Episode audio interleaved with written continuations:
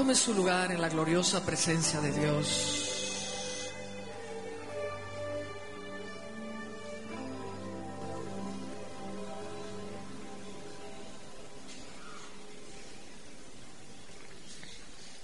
Y abra conmigo la escritura en el libro de Hechos, capítulo 2,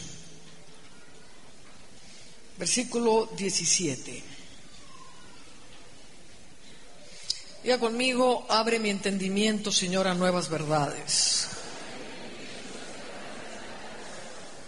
Dígalo otra vez, abre mi, mi entendimiento a nuevas verdades. Ayer hablábamos acerca del espíritu apostólico y cómo este mover apostólico, esta unción, que no es otra cosa sino una manifestación de Cristo trayendo los diseños de Dios a la tierra. Diga, lo apostólico trae los diseños de Dios a la tierra.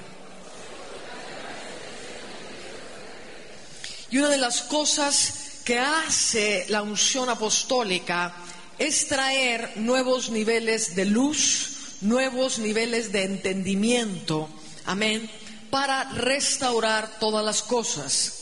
Hay muchas cosas que tenemos en la iglesia que venimos heredando de generación tras generación tras generación, que no necesariamente tienen la luz del diseño de Dios en su totalidad. Amén. Si tuviésemos ya toda la luz y todo lo que ya sabemos, eso es ya, entonces estaríamos experimentando una iglesia llena de la gloria de Dios. Los creyentes alrededor del mundo estarían tan investidos de la gloria de Dios que ya el Evangelio habría cubierto la faz de la tierra. Amén. ¿Cuántos anhelan ver una iglesia gloriosa, una iglesia poderosísima? Porque hasta ahora hemos visto grandes hombres, grandes mujeres, pero Dios quiere ver a todos los hombres, a todas las mujeres que componen su iglesia, moviéndose en el poder y en la gloria de Jesucristo. El mismo Señor dijo, Padre, yo te ruego que la gloria que yo tuve contigo, tú se las des a ellos para que sean uno. Amén. Entonces la misma gloria que tuvo Jesucristo cuando estaba con el Padre es lo que pide el Señor que tengamos nosotros. Él quiere que esa gloria venga sobre nosotros. Él quiere llenarte con su gloria. Amén, diga conmigo, Él quiere llenarme con su gloria. Sin embargo, ayer vimos cómo era necesaria una reforma apostólica para que verdades que tenemos a medias sean traídas en una luz profética y apostólica y podamos encontrar cimientos, fundamentos de una iglesia gloriosa. Hoy tenemos fundamentos de una iglesia, ahora Dios quiere fundamentos de una iglesia gloriosa, esos son fundamentos apostólicos. Y hoy vamos a hablar de uno de los fundamentos más poderosos para traer esa gloria y una de las cosas que Dios está restaurando sobre la faz de la tierra. Y esto es lo que hemos denominado el bautizo en el Espíritu Santo. Entonces quiero que lea conmigo. Yo diga, ya, hay gente que dice, yo ya sé todo del bautizo del Espíritu Santo, yo le voy a demostrar que usted no sabe todo acerca del Espíritu Santo. Diga, yo tengo muchas cosas que aprender de mi amado Espíritu Santo. Ahora vamos a leer este versículo y dice, y en los postreros días, versículo 17, dice Dios, derramaré de mi espíritu sobre toda carne. Y vuestros hijos y vuestras hijas profetizarán. Diga conmigo, profetizarán. Vuestros jóvenes verán visiones y vuestros ancianos soñarán sueños. De cierto, sobre mis siervos y sobre mis siervas en aquellos días derramaré mi espíritu y profetizarán y daré prodigios arriba en el cielo y señales abajo en la tierra, sangre, fuego y vapor de humo. Alabado sea el Señor. El Espíritu Santo, y lo que hoy quiero hablarle, es que lo que tenemos hoy del Espíritu Santo está muy lejos de ser lo que la Biblia dice que es el bautizo en el Espíritu Santo. Tener lenguas, que es lo que hemos oído, lo que hemos enseñado, o cuando recibimos el bautizo del Espíritu Santo, entonces hablamos unas lenguas raras, amén, que las llamamos lenguas angélicas o el lenguaje del Espíritu Santo, y eso es ya el testimonio seguro, fehaciente, no hay duda alguna, esa persona ha recibido el bautizo en el Espíritu Santo. Tú y yo hemos oído esto, hemos enseñado esto por mucho tiempo hasta que viene el bautizo en el Espíritu Santo y nos damos cuenta que no teníamos ni el 10% de lo que debiéramos tener. Y Dios está por traer el mayor derramamiento de su espíritu sobre la faz de la tierra. Y quiere, y lo que la voz profética de Dios está haciendo es abrir nuestro corazón a buscar esa grandeza del bautizo de la cual quiero hablarle en esta tarde. Entonces, primeramente vemos aquí que el bautizo en el Espíritu Santo, cuando este derramamiento viene, todos tienen algo en común y esto que todos tienen en común es que todos profetizan. Diga, todos profetizan. ¿Qué es profetizar? Profetizar no es, como decíamos ayer, leer un versículo bíblico y decir, bueno, este versículo me parece muy lindo y yo lo voy a leer hoy en la iglesia y estoy profetizando la palabra de Dios. No, usted está leyendo la palabra de Dios. Profetizar necesariamente tiene que ver con lo que el cielo está hablando en ese momento sobre ese lugar, sobre esas personas. Si yo no estoy recibiendo del cielo la voz directa de Dios, estoy leyendo la palabra de Dios, mas no estoy profetizando. El Espíritu Santo de Dios es por excelencia profético. Diga, el Espíritu Santo es profético. Donde está el Espíritu Santo, necesariamente los siervos y las siervas profetizarán, los hijos y las hijas profetizarán, los jóvenes ven visiones, los ancianos sueñan sueños. Hay una ola maravillosa de palabra que está cayendo del cielo, es una lluvia de palabra viva que está viniendo del cielo, que nos instruye, que nos dirige, que nos da una orientación de cosas, cómo tenemos que saberlas, hacia dónde tenemos que dirigirnos, cuáles son los diseños de Dios. Amén. Necesitamos un derramamiento del Espíritu Santo que nos dé esta llenura de la cual habla aquí la Escritura. Amén. Entonces diga conmigo, el Espíritu Santo es necesariamente profético. Venga conmigo Apocalipsis, capítulo 19.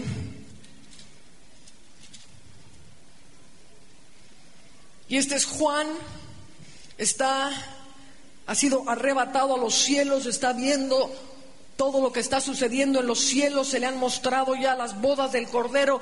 Juan ya está en un nivel de éxtasis que todo su ser tiene que caer postrado a adorar, porque entre más la presencia del cielo esté alrededor nuestro, más nos sentimos compelidos a una adoración. Amén. La presencia del cielo compele a adorar. Y Juan está tan inmerso en el cielo que él tiene que adorar. Y entonces ya no sabe qué hacer y cae postrado delante del ángel que le está mostrando todas las cosas. Y el ángel le dice, en el versículo 10, dice, yo me postré a sus pies para adorarle. Y él me dijo, mira, no lo hagas, yo soy consiervo tuyo y de tus hermanos que retienen el testimonio de Jesús. Adora a Dios porque el testimonio de Jesús es el espíritu de la profecía. El testimonio de Jesús es el espíritu de la profecía. En otras palabras, lo que le está diciendo el ángel Juan, estás aquí en los cielos. ¿Cuántos saben que Juan estaba ahí en los cielos? Amén todo lo que estás viendo es el testimonio de Jesús. Todo lo que estás viendo, estás aquí por causa del espíritu de la profecía. Es el es por causa del espíritu de la profecía que puedes ver y experimentar los cielos en esta magnitud. Amén. Entonces el Espíritu Santo es necesariamente profético. Y el Espíritu Santo necesariamente trae como misión manifestar el testimonio de Jesús. Él estaba viendo las bodas del Cordero, él estaba viendo la glorificación de Dios, él estaba en un punto tan maravilloso de toda la expresión de lo que es el testimonio de Jesucristo que el ángel le dice, esto es el espíritu de la profecía, es la manifestación la interrelación entre Dios y el hombre a través del cual todo lo que Jesús es se manifiesta a la tierra, eso es el espíritu profético. La esencia del espíritu profético no es simplemente que unas cuantas personas digan así, dice el Señor, y damos una palabra profética o se hace un presbiterio profético, el espíritu de la profecía abarca una gama poderosísima y amplísima de todo lo que es. Jesucristo hasta el punto mismo de ser arrebatados a los cielos y experimentar la gloria de Dios a cielo descubierto en la presencia del Altísimo. Esta es parte de la misión del Espíritu Santo de Dios. El Espíritu Santo, como dije hace un momento, es profético. Donde está el Espíritu Santo necesariamente va a haber un fluir de lo profético. Hoy encontramos una gran cantidad de gente que dice, pero hermana, nosotros en nuestras denominaciones no creemos que Dios hable al hombre como usted dice, ya tenemos la palabra, ya vino lo perfecto, ya Dios no tiene que hablarnos. Le voy a hacer una pregunta. por favor, apresúrense.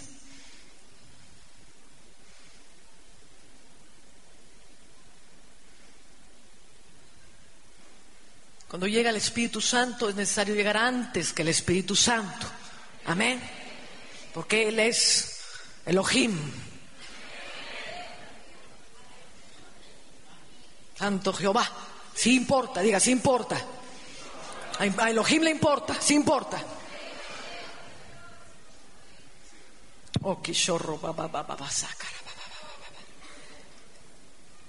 ¿Qué estaba yo diciendo?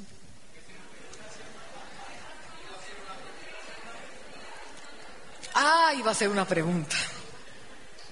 Porque muchos dicen, no, hermana, es que yo ya no creo que Dios hable a los hombres, o a lo mejor Dios me va a hablar tres veces en la vida. Ay, de vez en cuando Dios le habla tanto a Ronnie Chávez, no, pero yo soy un hermanito, ay, no, no, a mí no me habla mucho Dios, yo, yo, yo, yo nunca oigo la voz de Dios. ¿Cuántos aquí pueden con toda nitidez escuchar la voz del diablo? Yo quiero ver su mano. ¿Usted no oye la voz del diablo? Todos oímos la voz del diablo. ¿Cuántos oyen la voz del miedo, la voz de la enfermedad, la voz de la ira, la voz de la desesperación, ¿eh? la voz de la escasez, la voz de mamón, riquezas. ¿Cuántos oyen la voz del diablo? A ver, yo quiero eh, que usted levante su mano si usted escucha la voz del diablo. déjela arriba, yo quiero ver su mano. ¿Usted no escucha la voz del diablo? Levante su mano, porque el Espíritu Santo está preguntando quiénes escuchan la... ¿Usted no escucha la voz del diablo? Levante su mano. Mire cuánta gente escucha la voz del diablo. Ahora le voy a hacer la pregunta. ¿Será un diseño de Dios que todos escuchemos tan nítidamente la voz del diablo y muy poquitas personas escuchen la voz de Dios? ¿Será el diseño del Altísimo, como dicen muchos teólogos llenos de títulos? Que el pueblo puede escuchar la voz del diablo, pero que Dios ya no habla. Diga, lo apostólico trae diseños, trae reformas.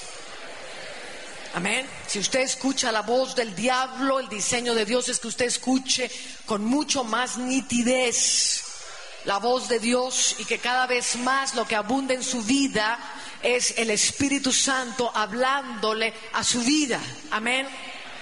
Dice la palabra, los que son nacidos de Dios, Romanos 8 dice, los que son nacidos de Dios son guiados por el Espíritu Santo. Ayer vimos lo que es nacer de Dios y lo que es no haber nacido. Lo que es tener una cultura cristiana y lo que es ser un hijo de Dios. Amén. Los que son nacidos de Dios son guiados por el Espíritu Santo de Dios. Luego es un diseño de Dios que todos seamos guiados. ¿Qué significa ser guiados por el Espíritu Santo de Dios? Significa lo que Dios le habló tan sencillamente a aquel discípulo llamado Ananías, Ananías, levántate y ve a la calle que se llama derecha, y ahí te vas a encontrar un hombre así, así, asado, y le vas a decir esto y esto más dirigido por el Espíritu Santo y empieza el diálogo. Pero Señor, ¿cómo quieres que yo vaya si este mata tanto? No, mira, pero este es instrumento escogido. Ve el diálogo. Es un diálogo. Un simple hermanito que solo se le menciona en ese momento en la escritura. Fíjese qué tremendo instrumento de Dios. Amén. Diga, eso es lo que Dios quiere para un simple hermanito como yo. Yo soy un simple hermanito, yo soy una simple hermanita. A mí no me mire como si fuera yo quizá que yo soy una simple hermanita, soy su hermanita. Amén. Los Nicolaitas son los que se ponen ahí todos los moños. No, yo soy una simple hermanita de usted. Aleluya. Los que son nacidos de Dios son guiados por el Espíritu de Dios. Es una prueba, ya que nos gustan las pruebas, es una prueba necesaria para saber si soy nacido de Dios el ser guiado por el Espíritu Santo de Dios. Amén. Hoy en día, por causa de las tinieblas, como decíamos ayer, aprendemos un lenguaje, aprendemos a hacer formulitas, aprendemos a hacer una mecánica que nos conviene para que la iglesia se vea bonita, para que parezca que hay un avivamiento. Amén para que parezca que muchos están viniendo al reino. Pero Dios no es un Dios de apariencias, Dios es un Dios de realidades. Amén. Entonces aprendemos a decir muchas cosas y hemos aprendido, como decíamos ayer, a llamar a una gente, no tú ahora, ahí está el pecador. Amén. Y la Biblia hace claramente distinción entre un pecador y un inmaduro. Hay una diferencia muy grande porque hoy le llamamos carnales inmaduros, adúlteros, fornicarios, ladrones, mentirosos, hipócritas, gente de doble ánimo. Hoy les llamamos nacidos de nuevo, llenos del Espíritu Santo. Es un pecador eso. En la Biblia yo reto a cualquiera que me diga dónde alguno de los apóstoles o evangelistas llamó cristiano a algún pecador. Hay una diferencia muy grande entre ser inmaduro y decir, ay, ay, yo soy, yo me acabo de convertir y, a mí me predicó Apolos, ay, no, pues a mí me predicó Pablo, ay, yo soy de Apolos, ay, no, pues yo soy de Pablo. Gentecita inmadura, era una carnalidad eso. Amén. ¿Cuántos saben que hay una diferencia muy grande entre decir yo soy de Apolo y soy de Pablo? Y ser un adúltero, un fornicario o alguien metido en el internet viendo pornografía. Diga, hermana Ana, hay una diferencia. Hay una diferencia. El mismo apóstol, unción apostólica, estoy hablando de una apostólica, el mismo apóstol que dijo con el corazón se cree para justicia, pero con la boca se confiesa para salvación, es el apóstol a quien le escriben estos hermanitos de Corintio. Le dicen, hermanos, no sabemos qué hacer. Tenemos un problemón terrible. ¿Cuál es el problemón? Hay un pecador en medio nuestro. Hay uno que cometió aquí un pecado inmoral y, estamos todos contristados, no sabemos qué hacer. Le escribe, una de las cartas, de, la primera carta de Pablo está escrita por causa de un, diga, un, un pecador. Dígase, y dice, ese mismo que dijo, con el corazón se cree para justicia. Dice, si alguno llamándose cristiano fuese un fornicario, un adúltero, un mentiroso, un ladrón, el tal no entrará en el reino de los cielos y con el tal ni aún comáis. Segunda carta de Pablo, por causa del mismo pecador. Les escribo esta carta para que no os consumáis de demasiada tristeza. Toda la iglesia estaba consumida en tristeza por causa de un pecador. Diga conmigo, de uno. Diga de uno. Hoy ni siquiera es causa de tristeza. Les llamamos cristianos nacidos de nuevo y llenos del Espíritu Santo.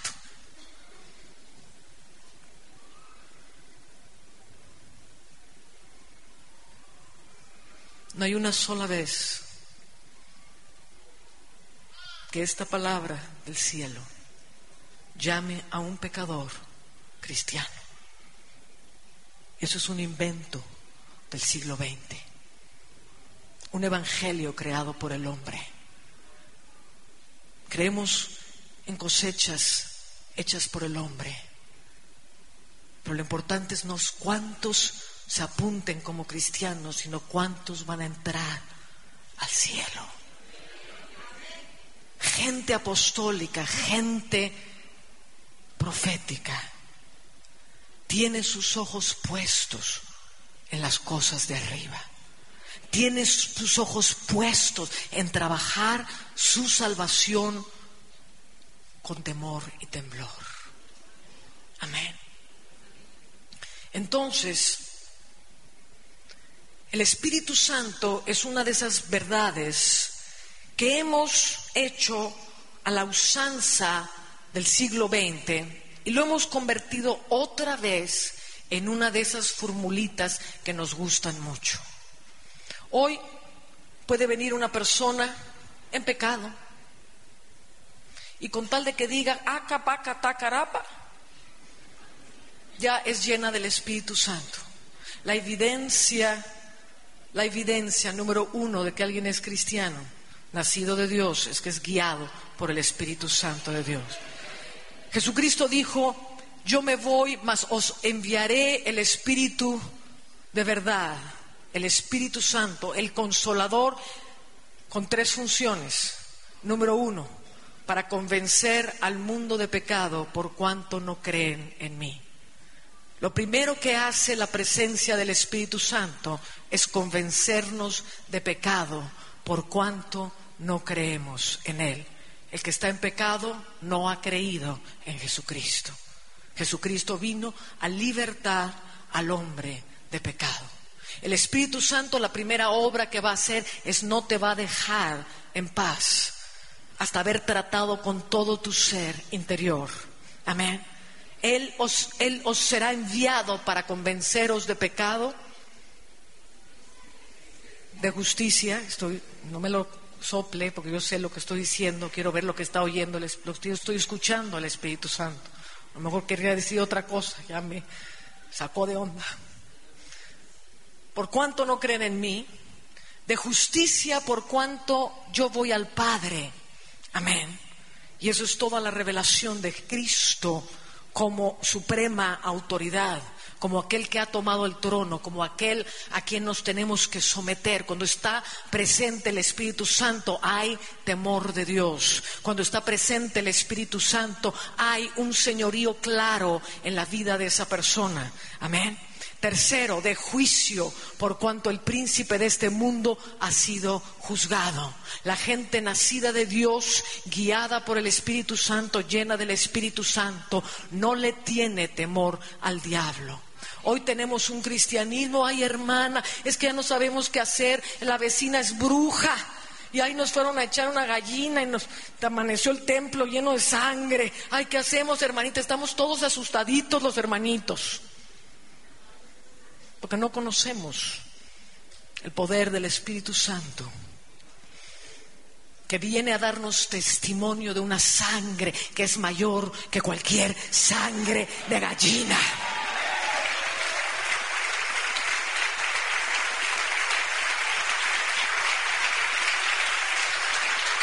Hoy alguien escribe libros en contra de la guerra espiritual y todo el mundo se apunta. No, no, esa es la doctrina que a mí me gusta, no hay que pelear contra el diablo. Pablo dijo, Fortaleceos con todo el poder de su fuerza para que podáis estar firmes en contra de las acechanzas del diablo, porque no tenemos lucha contra carne y sangre, y lo habló a toda la iglesia. Los nacidos de Dios no le tenemos miedo al diablo, ponemos al diablo en su lugar, sabemos quién es el diablo y cómo no tiene parte en nuestras vidas. El Espíritu Santo en nosotros nos lleva victoria en victoria en victoria. El diablo no tiene por qué dirigir nuestras vidas, ni las obras ni los diseños del diablo tienen por qué dirigir nuestras vidas. El que es nacido de Dios y lleno del Espíritu Santo aplasta las obras del diablo. ¿Cómo fue dado el Espíritu Santo? Cuando Jesús envió a los doce discípulos y luego más tarde envió a los setenta, ¿todo el mundo recuerda este pasaje? Les dijo, id y predicar, el reino de Dios se acercado. A mí me sorprende mucho que ningún plan de evangelismo la gente predica el reino de Dios. ¿Se ha acercado? ¿Se ha fijado que no hay ningún plan de evangelismo que empiece por el reino de Dios? Qué, qué raro, porque Jesucristo, eso no, no, importa lo que dice Jesús. ¿Qué, ¿Qué importa lo que dice Jesús? Tenemos mejores cosas nosotros. ¿A poco no? Él dijo, id por todo el mundo y predicad el Evangelio. Y abriendo la boca, decid, el reino de los cielos se ha acercado. Sanad a los enfermos, limpiad a los leprosos, echad fuera a los demonios, resucitar los muertos. Esto es la gran comisión. El hermano está hablando de la gran comisión. Pero como tenemos mejores formulitas nosotros, nos quitamos todo eso. Ay, no, eso de echar fuera demonios, no. Eso no es para mí, hermana, como que no tengo el llamado. No, este es el llamado esencial de la gran comisión. Entonces, mejor vamos a sepultar lo que dijo Jesús y vamos a sacar una formulita nueva porque es más fácil, como que Jesús no entiende nuestro tiempo. Entonces vamos a hacer algo más a nuestro tiempo y entonces en vez de decir el reino de Dios se ha acercado, vamos a hacer una formulita que diga, no, Jesús te ama. Y, y organizamos una especie de lotería, todo te va a salir precioso, bonito cuando vengas a Jesucito. Amén. Y entonces déjame orar por ti y vamos a orar esta pequeña oración y en este momento tú vas a nacer de nuevo. En ninguna parte dice eso la escritura. Dígame una sola escritura en la cual se predique que alguien puede venir a hacer una oración de salvación antes de ser bautizado y ser considerado salvo. Dios solo el ladrón en la cruz, que Dios tuvo misericordia y no se pudo bautizar. Nunca ningún apóstol, ningún discípulo predicó sin bautizarlos en ese momento. La predicación de la Biblia era predicar el Evangelio del reino y bautizarlos. Usted no oye, no hay una sola escritura que hable de los llamaditos al altar y repita conmigo y es el lío que hacemos hoy. Muy lindos nuestros evangelios. Pero, pero aquí hay un evangelio que cambia vidas y trastorna naciones. Entonces envió a los discípulos y les dijo, el reino de Dios se ha acercado, resucitar los muertos, sanar los enfermos, ¿En qué poder salieron estos doce o estos setenta a hacer semejante obra si no les impartió en ese momento el Espíritu Santo? ¿Podrá un hombre de buena voluntad simplemente echar fuera un demonio? En ninguna manera. Necesitaban una porción del Espíritu Santo. Diga, ellos salieron con una porción del Espíritu Santo. Cuando Dios llama a alguien a nacer de nuevo, le es impartida una porción del Espíritu Santo que le permite anunciar el Evangelio, sanar a los enfermos, echar fuera demonios, resucitar los muertos. Aleluya.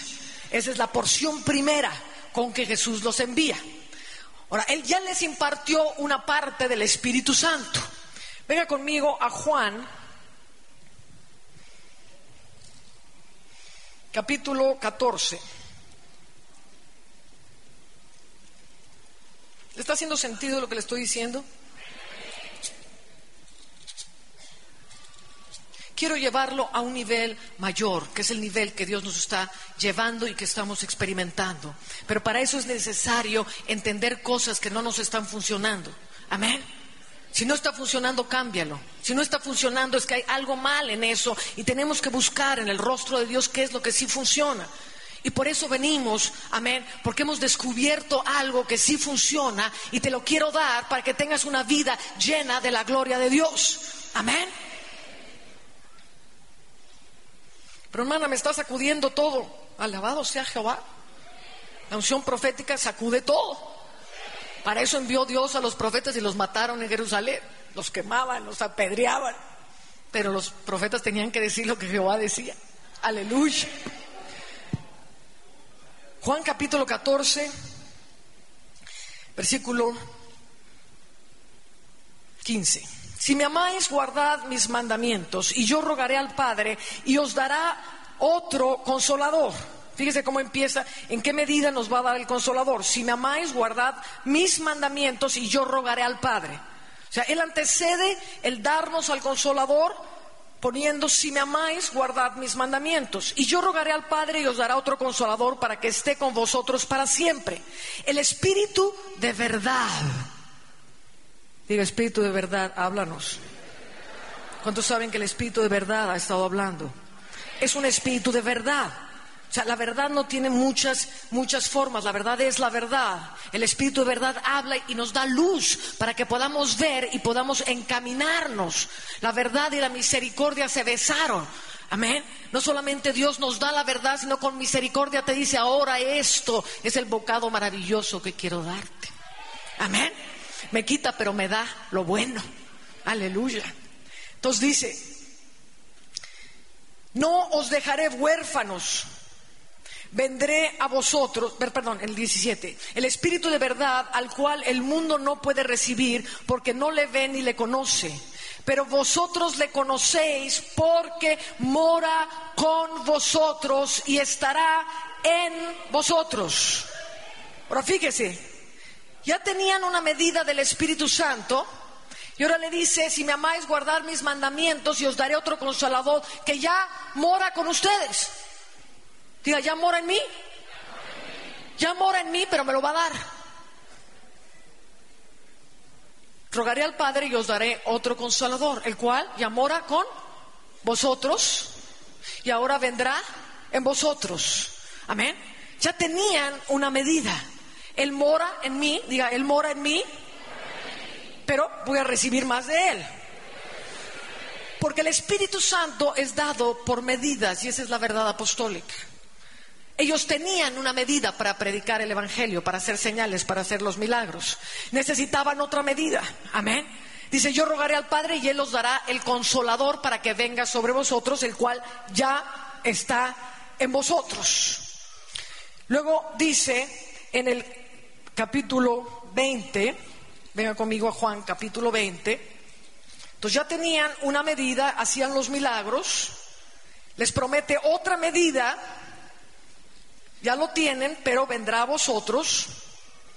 Y dice, Juan capítulo 20, versículo 22, dice, desde 21, entonces Jesús les dijo otra vez, paz a vosotros, como me envió el Padre, así también yo os envío. Amén. Vuelve a comisionar a los discípulos. Y habiendo dicho esto, sopló y les dijo, recibid el Espíritu Santo. A quienes remitieres los pecados les son remitidos y a quienes se los retuvieres les son retenidos. Ahora fíjese en esto. Ya empezamos a ver que el Espíritu Santo es esencialmente profético. Y el Espíritu Santo es profético. Cualquiera que tiene el Espíritu Santo va a moverse en profecía. Amén. Él es profético tienen ya una medida, pueden hacer milagros, pueden sanar, echar fuera demonios, resucitar los muertos, tienen ya una medida. Ahora los envía de la misma manera en que el Padre lo envió. Va a aumentar una medida y esta medida es una medida sumamente especial y es una medida para remitir pecados. Ah, eso no está en las doctrinas evangélicas del siglo XX. ¿Cómo que remitir pecados, hermano? Eso es católico. No, no es católico. ¿Cuántos saben que no estoy leyendo un misal, que estoy leyendo la Biblia? Diga, la hermana Ana está leyendo la Biblia. Dígalo, dígalo para que se convenzca. Diga, la hermana Ana está leyendo la Biblia. Diga, sopló el Espíritu, dígalo conmigo para que se le quede. Sopló el Espíritu Santo y les dio autoridad para remitir los pecados.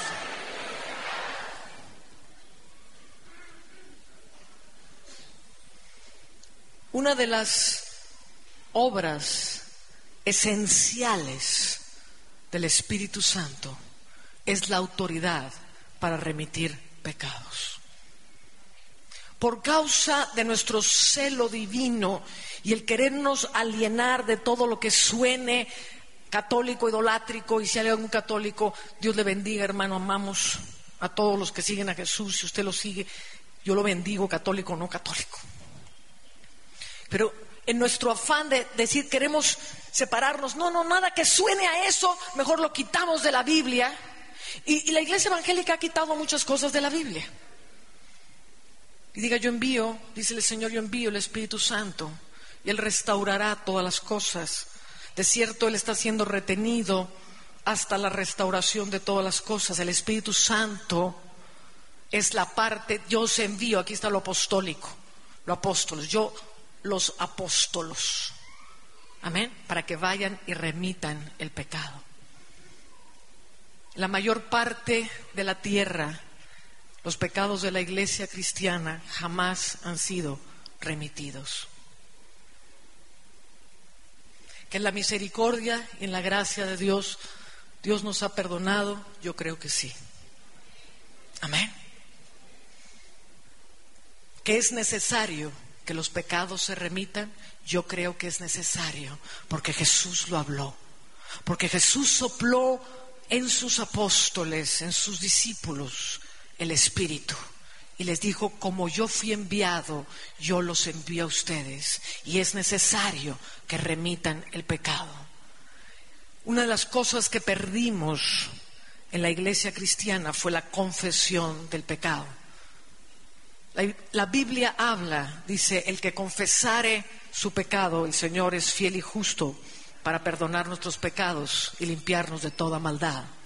Esa misma palabra que usamos, el que confesare sus pecados, es la mismita palabra que usamos para decir con el corazón se cree para justicia, pero con la boca se confiesa.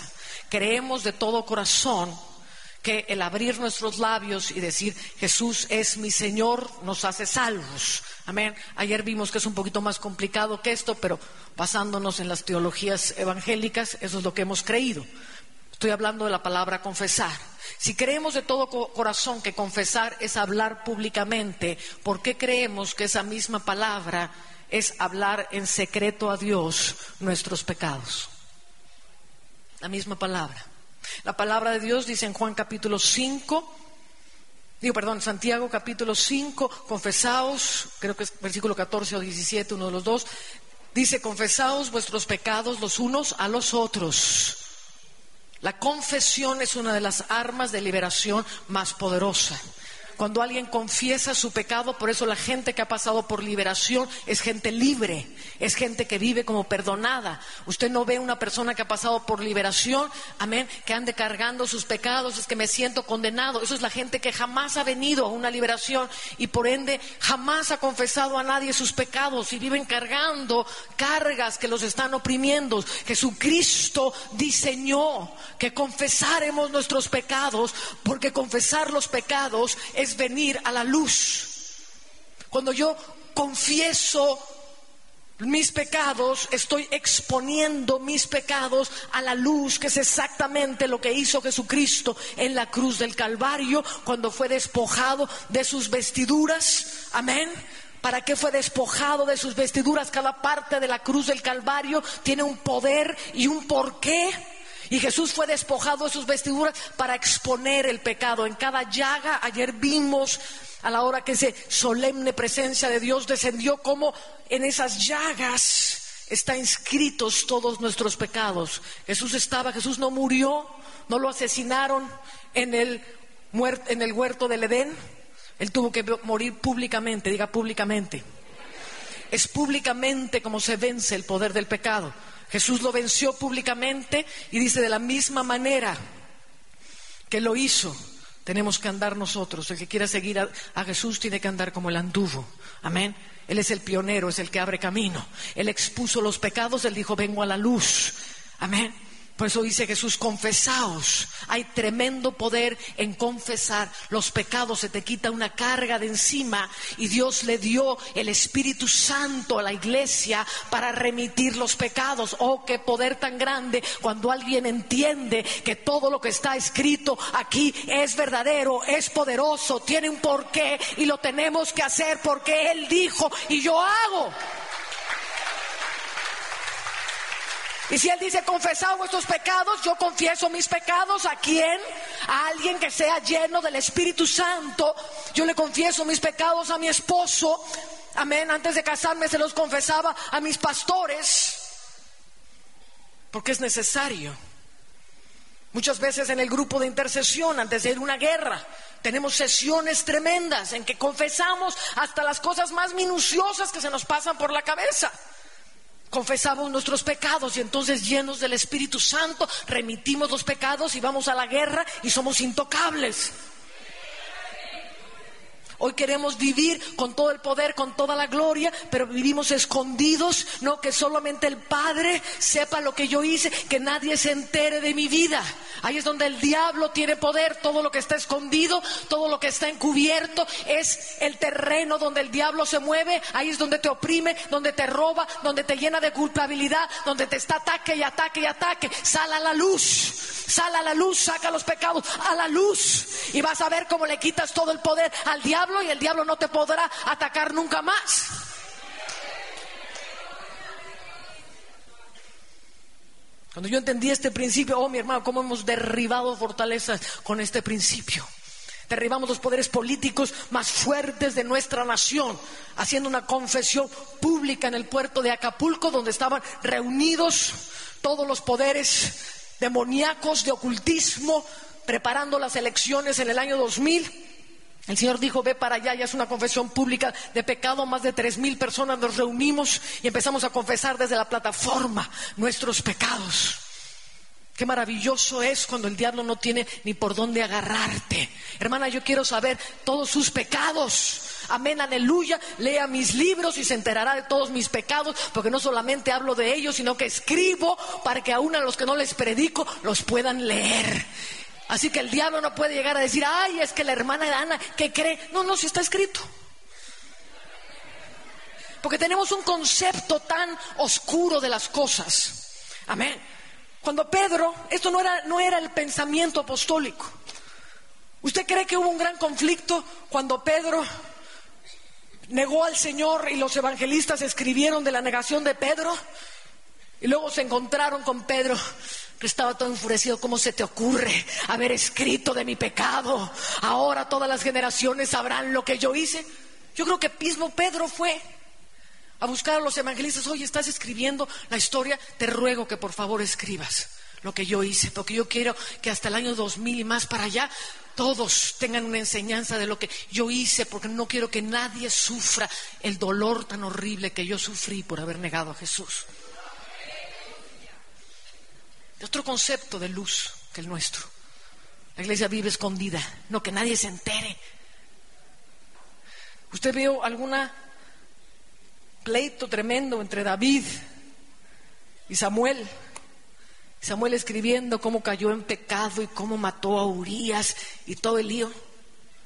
Usted ve a David destituyendo a Samuel de su posición. Gracias.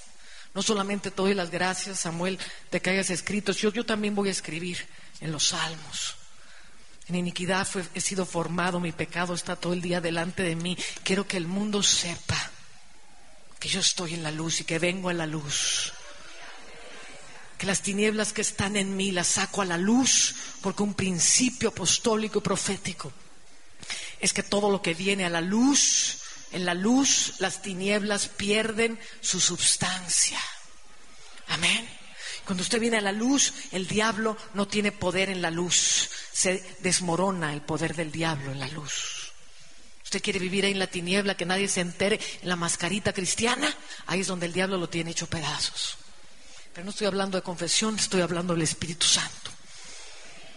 Si yo envío el Espíritu Santo y sopló el Espíritu Santo de la misma manera en que el Padre me envió, yo os envío. Y es necesario que los pecados sean remitidos. Oh, qué precioso cuando la iglesia empiece a ser limpiada. Que los pastores, que la gente llena del Espíritu Santo pueda decir, hijito, ven paz. Hoy por el poder del Espíritu Santo tu pecado es remitido.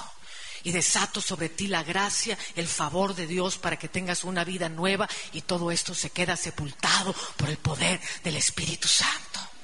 Ah, qué iglesia tan diferente. Aleluya. Entonces sopla el Espíritu Santo y fíjese qué tremendo.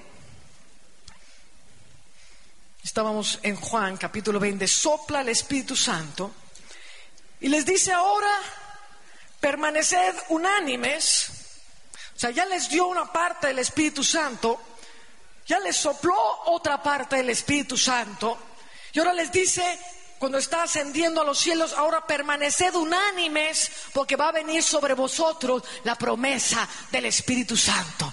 Y recibiréis poder, diga, recibiréis poder y me seréis testigos en todos Jerusalén, Judea, Samaria y hasta el último de la tierra. Ya tenían el Espíritu Santo, diga, ya lo tenían. Moraba con ellos pero iba a venir sobre ellos. Fue soplado sobre ellos, pero necesitaban esperarlo otra vez. A lo que quiero llevarlo es que hay diferentes niveles de la presencia y de la manifestación del Espíritu Santo en nuestras vidas. Cuando alguien genuinamente, porque hay manifestaciones genuinas y las, las, hay que no son genuinas, he visto tantas veces a gente que por el afán de tener un ministerio popular, se agarran a la gente y le empiezan a este a pegar en la mandíbula. A ver, hermanita, hable, hable, diga, va, va, va, va, va, repita conmigo. Va, va, va, va, ya lo tiene. Todos aplaudan. ¿Qué tiene? Ya, va, ya balbuceó la pobre. ¿Qué tiene? Y Espíritu Santo, háblanos la verdad. Pero cuando decidimos caminar en la verdad, vamos a ver cosas maravillosas en nuestras vidas. Y es mejor decir, no lo tengo. Y decir, Señor, heme aquí, yo no sé qué tengo que hacer. Pero quiebra todo lo que hay en mí, haz lo que tengas que hacer, pero yo no me muero ni me voy de esta vida sin haber recibido la plenitud, la llenura del Espíritu Santo de Dios y haber afectado mi tierra con esa plenitud.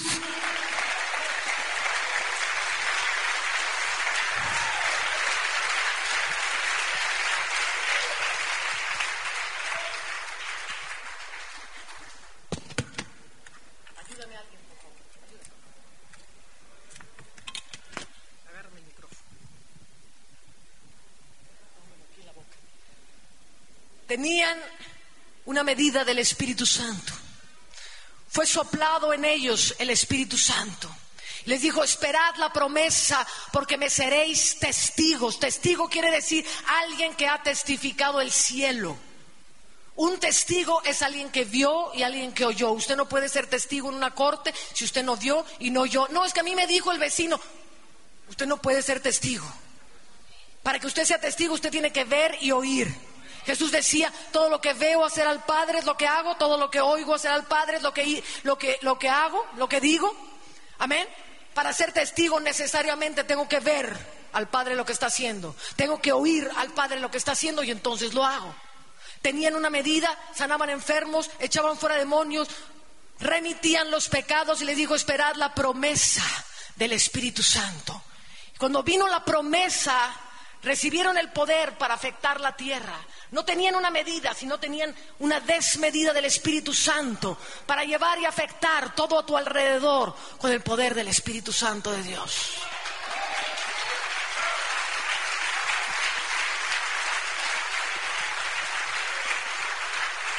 Ahora esto es tan solo la llenura del Espíritu Santo. ¿Cuántos saben que hay una diferencia entre esto y que el Señor te tome y te sumerja, ya lleno, te sumerja en el Espíritu de Dios? Todo lo que te rodea, todo lo que oyes, todo lo que ves, está impregnado del Espíritu Santo de Dios. ¿Cuántos saben que una persona inmersa en Él En Él nos movemos, estamos y somos. Oh, estoy lleno, estoy lleno, estoy en Él, estoy sumergido. ¿Cuántos saben que esa persona es imposible que se conecte a la pornografía del Internet? ¿Cuántos saben que esa persona inmersa en Él no podrá odiar a su hermano? ¿Cuántos saben que esa persona no podrá despreciar a un hijo de Dios? ¿Cuántos saben que esa persona inmersa en el Espíritu Santo no puede no puede mentir. Soy de la luz, estoy inmerso en Él, todo en Él soy yo, no puedo mentir, no puedo pecar. Esto no quiere decir que no cometa errores. El que dice que no peca, miente. Cometemos pequeños, pequeños errores, amén, inmadureces cada vez menos, amén. Pero es imposible que alguien me convenzca, hermana, ve y comete este pecado. Es imposible. Es imposible, porque he sido inmerso en el Espíritu Santo de Dios. Por eso dice la Escritura, otro pasaje que preferimos no predicar de él, porque aquel que habiendo recibido el don del Espíritu Santo y los dones del siglo venidero, pecare voluntariamente, para el tal Jesucristo no puede volverse a crucificar porque en el fondo no puede pecar. Nadie en esa inmersión va a ser tentado a pecar un pecado de muerte. ¿Hay pecado de muerte? Sí, sí, hay pecado. De muerte Juan habla de pecados de muerte. Ah, hermana, pero eso es la Iglesia Católica. No, es el Evangelio de Juan. Ah, pero el pecado de muerte, según la teología cristiana, es la blasfemia contra el Espíritu Santo. Pero curiosamente en ese contexto, si usted lee toda la primera epístola de Juan, en ningún momento Juan menciona la blasfemia del Espíritu Santo, ni habla siquiera del Espíritu Santo.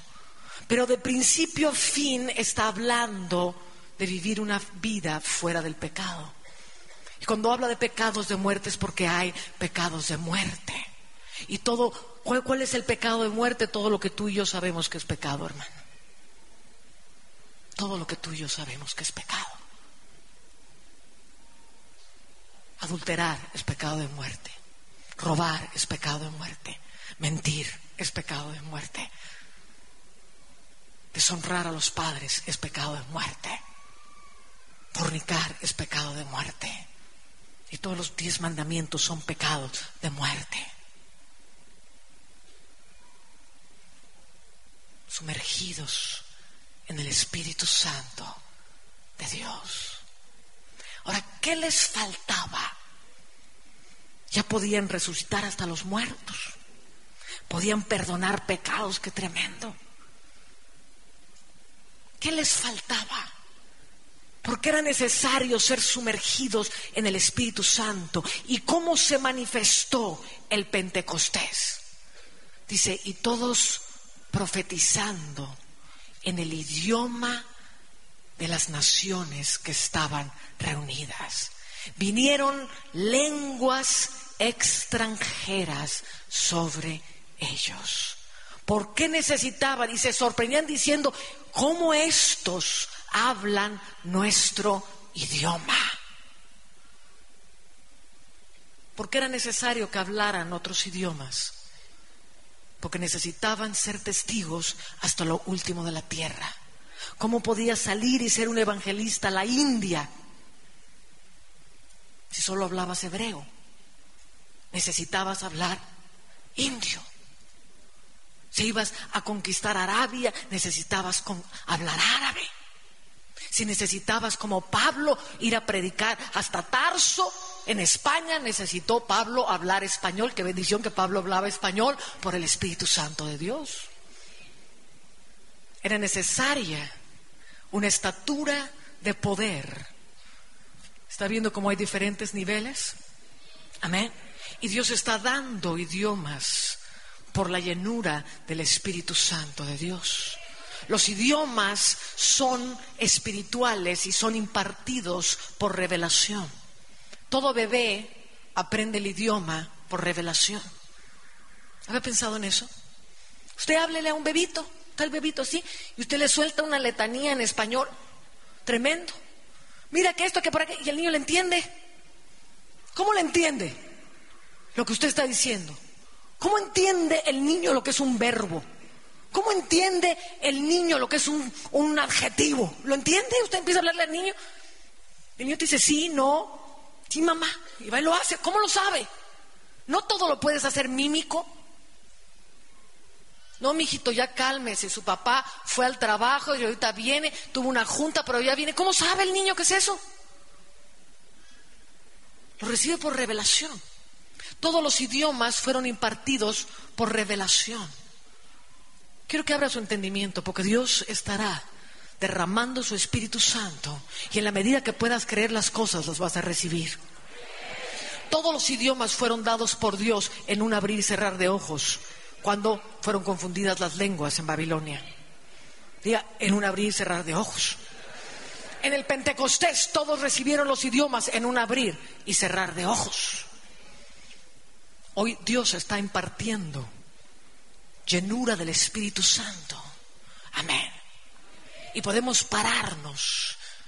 Yo ya recibí sobrenaturalmente el inglés, sin hablar inglés, en una plataforma en México en un congreso de Morris Cerulo, el Señor me dijo, tú serás intérprete de ese congreso. Yo no hablaba inglés, pero dije, Señor, háblase conmigo conforme a tu palabra. Y yo me paré en la fe del Hijo de Dios sabiendo que el Espíritu Santo podía todas las cosas. Se abrieron los cielos y yo en un abrir y cerrar de ojos recibí el idioma inglés. Llegué hace unos años a Suiza francesa, tenía mi intérprete al inglés. Y entonces empecé yo a hablar y el hombre no traducía nada y le dije, traduce. Me dijo, no puedo porque estás hablando francés. Dije, yo no estoy hablando francés, estoy predicando mi sermón, traduce. Y volvía yo a hablar y me decía, es que estás hablando francés. Entonces dije, bueno, pues Espíritu Santo, he aquí la sierva de Jehová. Y se abrió mi boca y prediqué todo el congreso en francés. Amén. Y entonces ya tengo el inglés y ya hablo francés. Aleluya, llegué yo a Brasil. Ronnie estaba conmigo. Teníamos nuestro intérprete. Y el Señor me dijo, pide una Biblia en portugués porque mañana predicas en portugués. Y entonces yo pedí la Biblia en portugués. Y a la mañana siguiente le dije al intérprete, bueno, tradúceme esto. Que quiero que todos se levanten, extiendan sus manos y suelten sobre mí la lengua portuguesa. Y todos se levantaron y dijimos, soltamos el idioma portugués sobre la hermana Ana. dije, ahora, gracias hermanita, déjeme a mí y abrí la Biblia. Se abrieron los cielos, cayó el idioma portugués. Prediqué todo el congreso en portugués, hasta le traduje a Ronnie. En un momento dado, alabado sea Jehová. Y hoy hablamos portugués.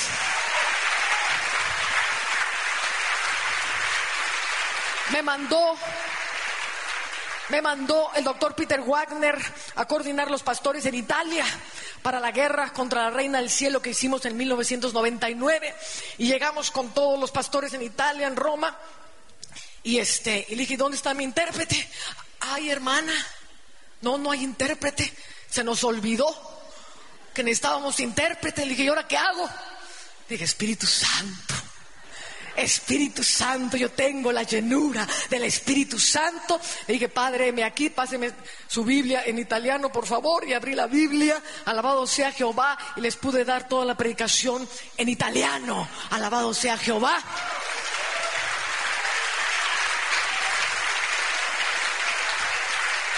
Ya traduje del turco, del turco. Ya traduje del turco, nos estaban dando toda una explicación sobre la reina del cielo allá en Turquía y no teníamos intérprete, ni Espíritu Santo, y me da toda la interpretación y yo traduzco del turco al inglés, alabado sea Jehová. Llegamos Alemania ahora el mes pasado y dije, Señor, mira los alemancitos, qué tremendos, yo quiero adorar en alemán. Ya me eché toda la adoración profética en alemán, ya soñé en alemán. Aleluya, necesitaban los idiomas para ser testigos hasta lo último de la tierra. Denle aplauso a Dios. Denle aplauso a Dios.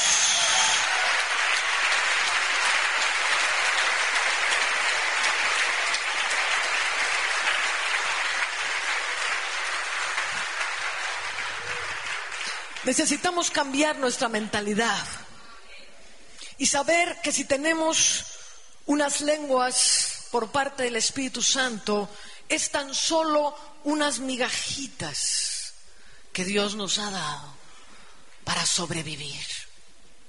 En muchos casos, y el problema de las lenguas y de los idiomas, es que nos aprendemos los idiomas. Y los idiomas pasan del mundo espiritual al mundo natural y nos aprendemos las palabras. Y hay tantas personas que a lo mejor genuinamente recibieron lenguas del Espíritu Santo, pero no vivieron una vida adorando a Dios ni amando al Espíritu Santo. Y hoy siguen hablando las palabras repetidas que su mente aprendió. Es como el, capullo de una mariposa, que la mariposa tejió, el gusano tejió para transformarse en mariposa, pero la mariposa se fue y seguimos viviendo con el capullo vacío, pero el espíritu dejó de estar ahí hace mucho tiempo. Tenemos migajitas del Espíritu Santo. Y el Señor dice en esta hora, tengo un gran pan reservado para ustedes.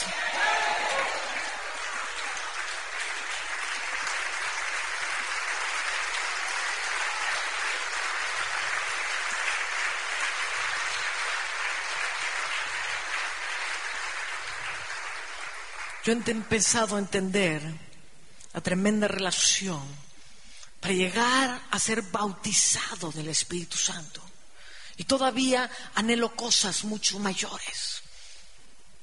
Ya dije, hablé todos esos idiomas, ya el Señor me dio cuatro resurrecciones. Ya caminé en el aire una vez. Alabado sea Jehová.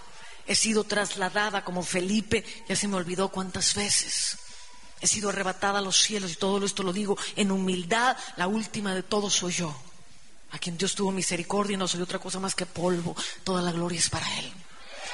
Pero este pedazo de tierra inmundo que Él se encontró en un hospital psiquiátrico sirviendo al diablo, le plació a Dios lavarlo, limpiarlo y llevarlo a los cielos tantas veces.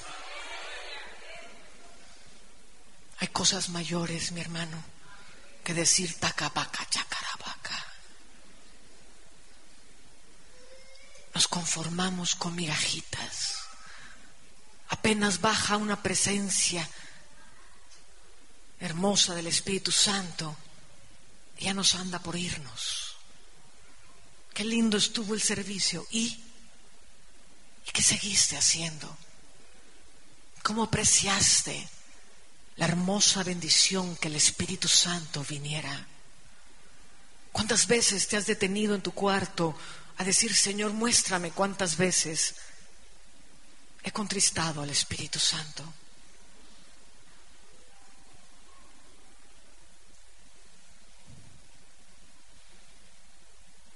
¿Sabes cuántas veces hemos contristado al Espíritu Santo? Y ni siquiera nos ha preocupado. Queremos el bautizo del Espíritu Santo, pero Jesús tenía una relación con el Espíritu Santo.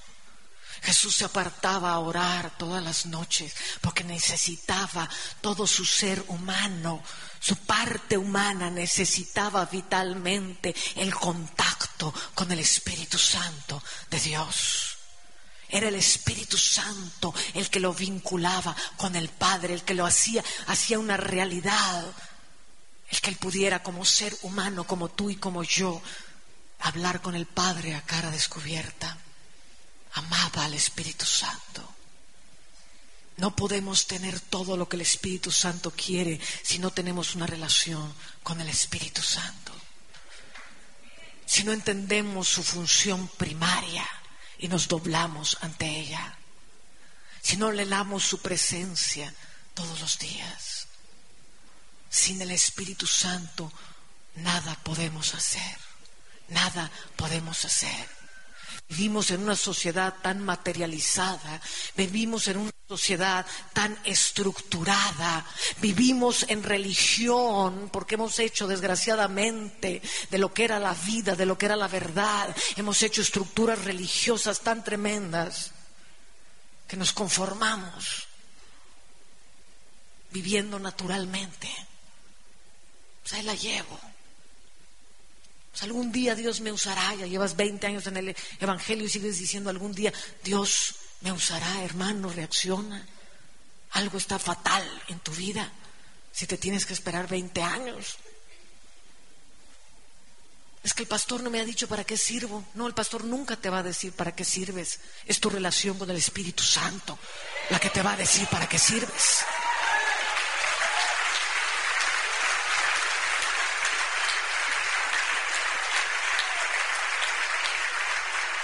Los que son nacidos de Dios son guiados por el Espíritu Santo de Dios. Dios quiere transformar la tierra. Yo derramaré de mi espíritu sobre toda carne.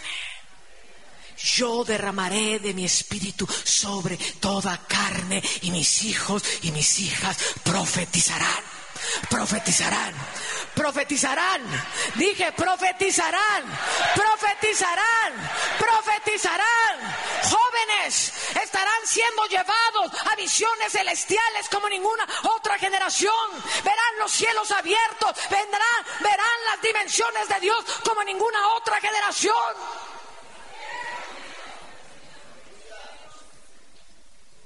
Oh, vamos a hacer una sociedad de jóvenes, vamos a hacer un partido de fútbol. Dios no te está llamando a hacer una sociedad que es una subsociedad de una iglesia para que juegues fútbol. Júntense a ver visiones de Dios, amar el Espíritu Santo, métanse en los cielos para transformar su ciudad, no para jugar fútbol. Tenemos que entender quién somos. Oh, ¿qué significa que Dios le haya placido dar su espíritu, ese espíritu que se movía sobre las aguas? Porque en todas las cosas fueron hechas a través del poder glorioso apostólico tocando y trayendo el Espíritu Santo sobre la tierra para ordenar todas las cosas. Oh, ese es el Espíritu que quiere venir a habitarme. El que me ama hace mis más mandamientos y el Padre la amará y yo y el Padre vendremos a ser morada en él. Fíjense en qué momento entra la morada. Una cosa es el toque, una cosa es el pacto, otra cosa es la morada. que hace mis mandamientos el Padre le amará. Y él y yo vendremos y haremos morada en él. Oh Dios. Danos entendimiento, danos entendimiento, danos entendimiento, Señor. Oh Dios, tú derramarás de tu espíritu. Oh Dios, tú derramarás de tu espíritu sobre toda carne, sobre toda carne. Y cuando derrames ese espíritu, ¿cómo me vas a encontrar? ¿Cómo me vas a encontrar? Oh mi hermano, cuando Jesús dijo, permaneced unánimes hasta que haya venido sobre vosotros la promesa o, yo siempre me imagino esto y se me quiebra el corazón de pensar. Imagínese la escena, Jesús ascendiendo a los cielos. Imagínese la escena. Jesús en carne, los cielos abiertos, los ángeles descendiendo y Jesús ascendiendo al cielo. Usted se imagina el momento. Qué cosa más impresionante. Se está elevando Jesús y dice, permaneced unánimes hasta que haya venido sobre vosotros la promesa. Se lo habla a unas 500 personas. Lo que decía yo ayer, a 380. Les importó un comino lo que Jesús dijo ascendiendo a los cielos.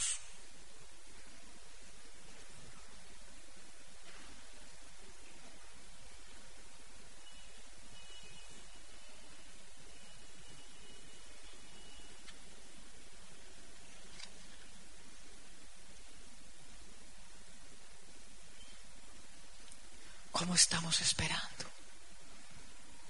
Esperaremos. ¿Cuántos saben que el Espíritu Santo ha hablado esta noche? ¿Cuántos dicen, Señor, yo, yo, yo te siento, tengo tu presencia, pero, pero yo, yo necesito eso. Yo necesito ser bautizado en el Espíritu Santo. O yo necesito, yo necesito que algo me suceda tan poderoso, que yo me vuelva en la morada del Padre y del Hijo, que yo este vaso de barro me vuelva la morada del Padre y del Hijo, que esté yo inmerso en el Espíritu Santo y que el mundo pueda ver y pueda sentir que donde quiera que yo paso, el Espíritu Santo está tocando, está tocando, está transformando vidas. Mi vida vale, mi vida vale, y lo que mi vida vale es que vidas sean transformadas.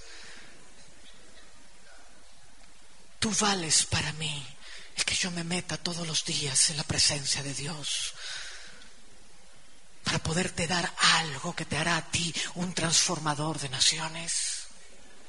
Oh, mi hermano, tenemos que cambiar esa mentalidad que tan solo somos, oh, soy el hermanito que barre, soy la hermanita que calienta la banca, soy la hermanita que vengo, pues ahí soy fiel, ahí vengo a la iglesia, Dios nos está llamando a ser fiel a cuatro paredes. Soy fiel a venir a la iglesia, no sé fiel a subir al santo monte de Dios, a buscar su presencia. Porque ahí es donde está la vida eterna, no en los cuatro muros. A estos muros vienes trayendo en ti la gloriosa presencia del Espíritu Santo.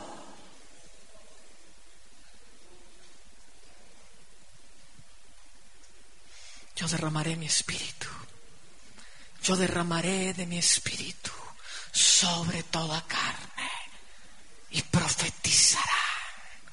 Oirán mi voz con claridad. Y cuando oigan mi voz con claridad, hablarán a los montes, hablarán a los cielos, hablarán a los gobiernos, hablarán a las vidas que están muertas y vivirán, los montes temblarán, los cielos se sacudirán, porque derramaré de mi espíritu sobre toda carne y ellos profetizarán y ellos profetizarán por el espíritu del Dios viviente. Los cielos y la tierra se hicieron uno en Jesucristo. Hoy los cielos y la tierra están uniéndose otra vez para que por medio del Espíritu Santo puedas ver a cielo descubierto, puedas ser inmerso en los mismos cielos, mirar la gloria de Dios a cara descubierta. Ponte de pie y empieza a orar. Ponte de pie y empieza a orar. Ponte de pie y empieza a orar. Por lo menos pidamos una medida mayor, una medida mayor. Y que Padre, que la semilla que ha sido plantada aquí, Señor, crezca en ellos hasta que cada persona que ha escuchado este mensaje sea inmerso en tu espíritu.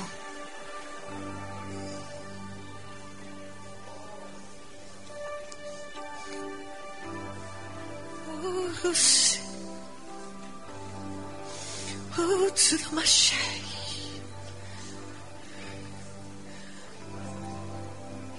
Empieza a hablar con el Espíritu Santo.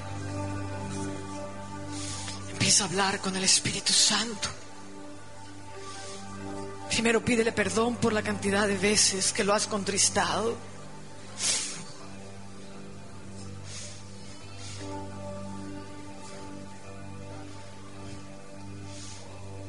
Hay gente aquí que nunca le ha dicho al Espíritu Santo, te amo Espíritu Santo. Te amo a ti como persona. Él es una persona. Es una persona muy sensible.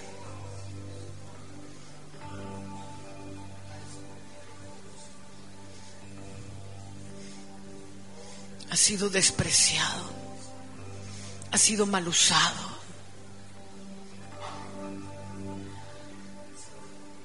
Ha sido falsificado.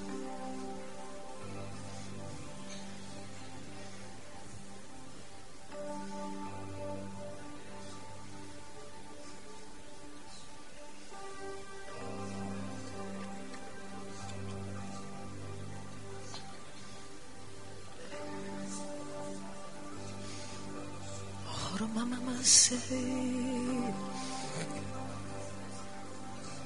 Perdónanos, perdónanos, Espíritu Santo. Nos humillamos ante ti Hemos pecado ante ti. Hemos abusado tu persona.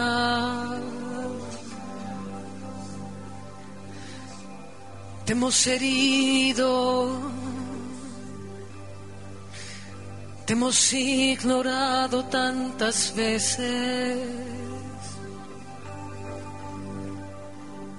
Hemos escogido nuestros propios caminos,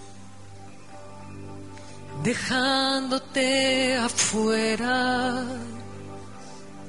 Perdónanos, perdónanos Espíritu Santo, perdónanos. Te hemos lastimado te hemos contristado.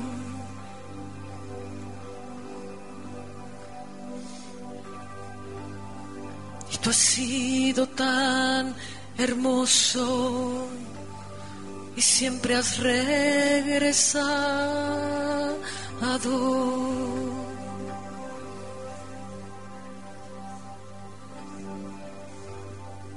Te hemos usado como un espectáculo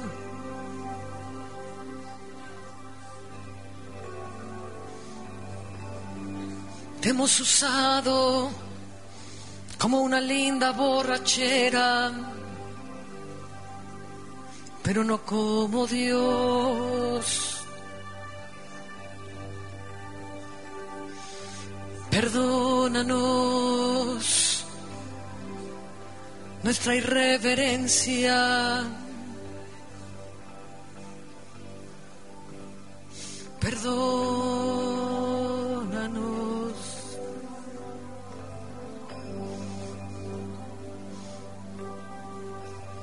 Enséñanos a conocerte.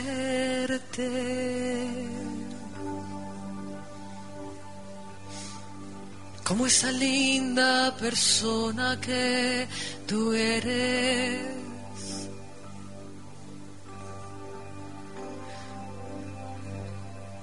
Enséñanos a cuidarte, a respetarte.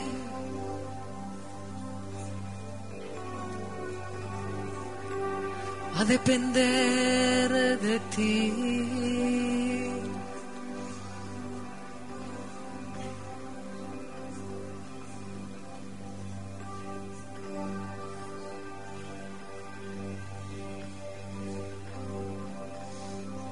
Que me ama es el que guarda mis mandamientos.